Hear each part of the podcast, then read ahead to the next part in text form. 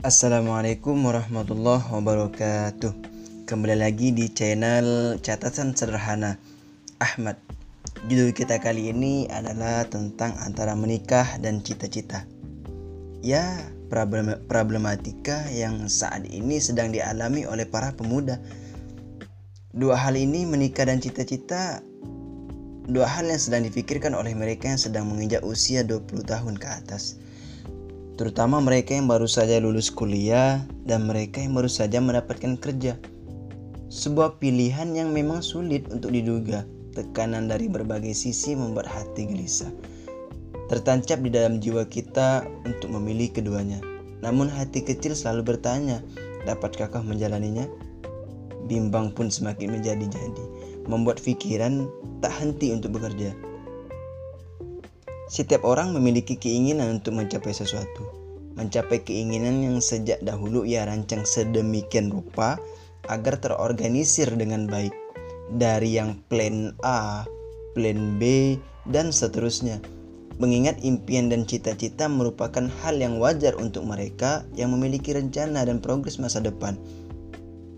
Berbagai hal akan ia lakukan guna menjadi penunjang sebagai jembatan untuk menuju impian dan cita-cita tersebut. Islam sangat menganjurkan kita untuk memiliki impian dan cita-cita. Secara umum, cita dan impian yang dimaksud adalah untuk hidup bahagia dunia dan akhirat. Siapa sih yang tidak mau hidup bahagia? Pertanyaan super sekali. bahagia seseorang memang tak selalu sama. Ya, cara dan perilakunya dapat kita nilai bahwa setiap orang yang memiliki hal atau memiliki cara bahagianya masing-masing, kita bisa bilang cara yang kita lakukan dapat membuat kita bahagia, namun tidak untuk orang lain. Bisa jadi tindakan yang mereka lakukan dapat membuat mereka bahagia, namun tidak untuk kita. Itulah perbedaan yang sangat mendasar mengenai sebuah kebahagiaan. Banyak orang mencari kebahagiaan sampai lupa akan aturan banyak orang yang mencari kesenangan tanpa lupa akan kehidupan masa depan. Kita sering melakukan banyak hal, namun apa yang kita lakukan tidak beriringan dengan cita-cita dan impian kita. Alhasil, nilainya akan nol. Timbul berbagai penyesalan dan terpuruk di tengah jalan. Guru saya pernah mengatakan, jangan tangisi keadaan yang saat ini kita rasa dan kita jalankan namun tangisilah impian dan cita-cita yang sampai saat ini belum kita perjuangkan. Sungguh menusuk di dalam jiwa, bukan? Tanpa kita sadari bahwa banyak peluang yang kita abaikan dan banyak kesempatan yang kita sia-siakan.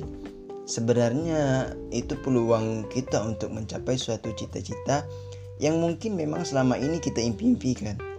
Jelas dalam pepatah itu mengindikasikan kepada kita semua bahwa cita-cita dan impian butuh pengorbanan dan perjuangan.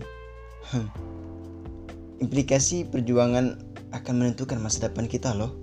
Memang bukan kita yang menentukan, namun kita turut andil dalam merancang. Merancang banyak hal, bisa jadi merancang untuk pernikahan.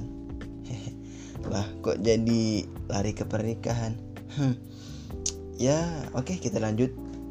Mungkin sebagian dari kita tidak hanya memikirkan cita-cita dan impian saja, Salah satunya mungkin ya tadi itu menikah. Apalagi di usia kita yang relatif memang sudah dianjurkan untuk menikah. Apa boleh buat? Namun menikah bukan perkara yang mudah gitu. Menyatukan dua keluarga besar loh dalam ikatan cinta. Membimbing rumah tangga bagi dia laki-laki yang memiliki otoritas penuh dalam kepemimpinannya Kapal akan menjadi nyaman bila nahkoda memiliki pendamping yang cerdas. Dermaga akan menjadi indah apabila ada yang memfungsikan. Begitu juga dengan menikah.